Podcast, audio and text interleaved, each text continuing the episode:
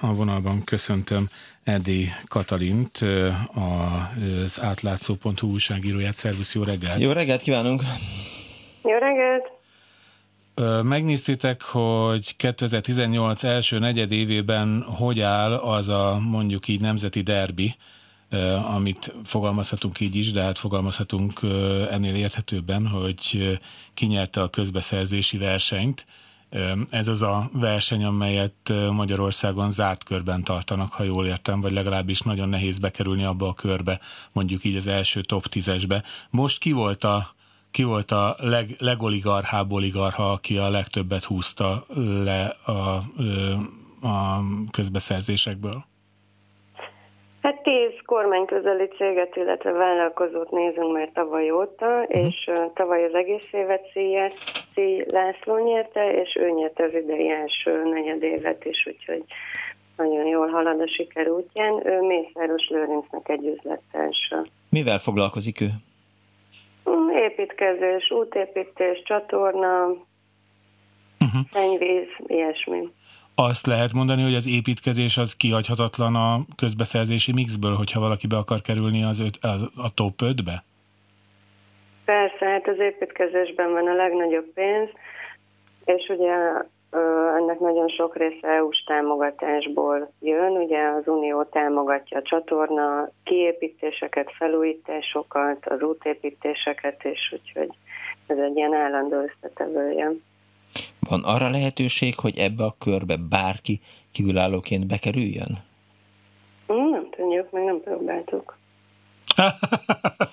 igen, igen.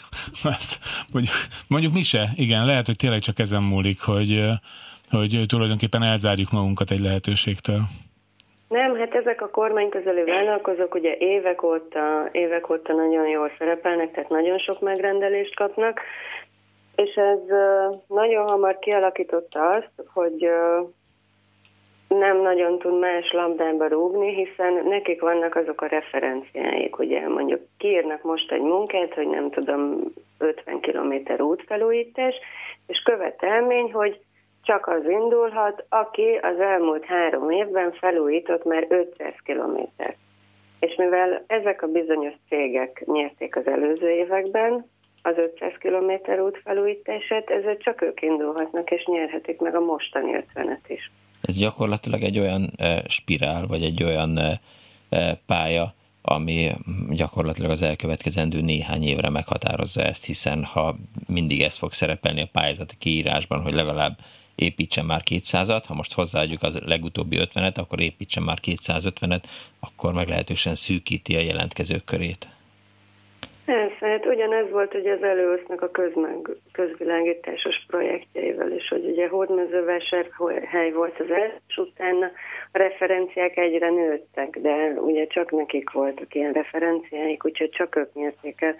És ugyanez van itt is ennél a közbeszerzési versenynél, ugye az első öt az ilyen építőipari cég, a végén meg jönnek a, a reklámcégek, amik az állami, állami reklámkampányokat végzik, ott ugye pedig az a helyzet, hogy évekre előre aláírnak egy óriási összegű keretszerződést, ezt három, három nyertessel írja alá az állam, tehát másnak ott sincs esélye nyerni.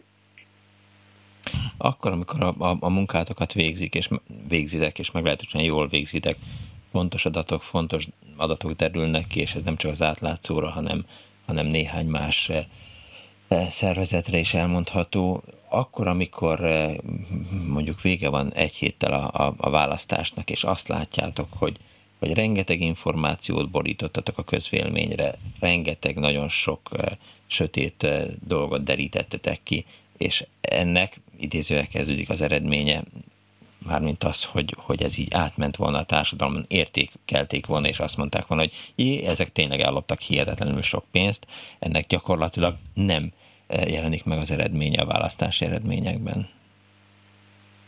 Hát mi nem a választás befolyásolása miatt írjuk a cikkeinket, az, az átlátszó az 2011 óta működik, Például én, aki ezt a közbeszerzési gyűjtést csináltam, ezt csináltam mert tavaly, uh-huh. három évet csinálom a reklámköltések összesítését. Én ezt azért csinálom, mert úgy gondolom, hogy ezt meg kell csinálni. Az olvasók, aki elolvassa, elolvassa, és mindenki levonja belőle a, a saját következtetését. Most például ebből a, a közbeszerzésekből van, aki azt szokta levonni, hogy de milyen jó, hogy legalább nem egy külföldi céghez mennek ezek a pénzek. Ez egy bölcs gondolat, nem az igen. én tisztem minősíteni, én egy oknyomozó újságíróként csak leírom a tényeket, és utána a kedves olvasók eldöntik, hogy mi erről az ő véleményük. Mi pedig továbbadjuk, illetve hogyha olyasmit olvasunk tőletek, akkor természetesen beszélünk itt. Nagyon szépen köszönjük, hogy Köszönöm. rendelkezésünkre állt el Erdélyi Katalint az átlátszó újságíróját hallották az elmúlt percekben. Viszont hallásra! Viszont hallásra!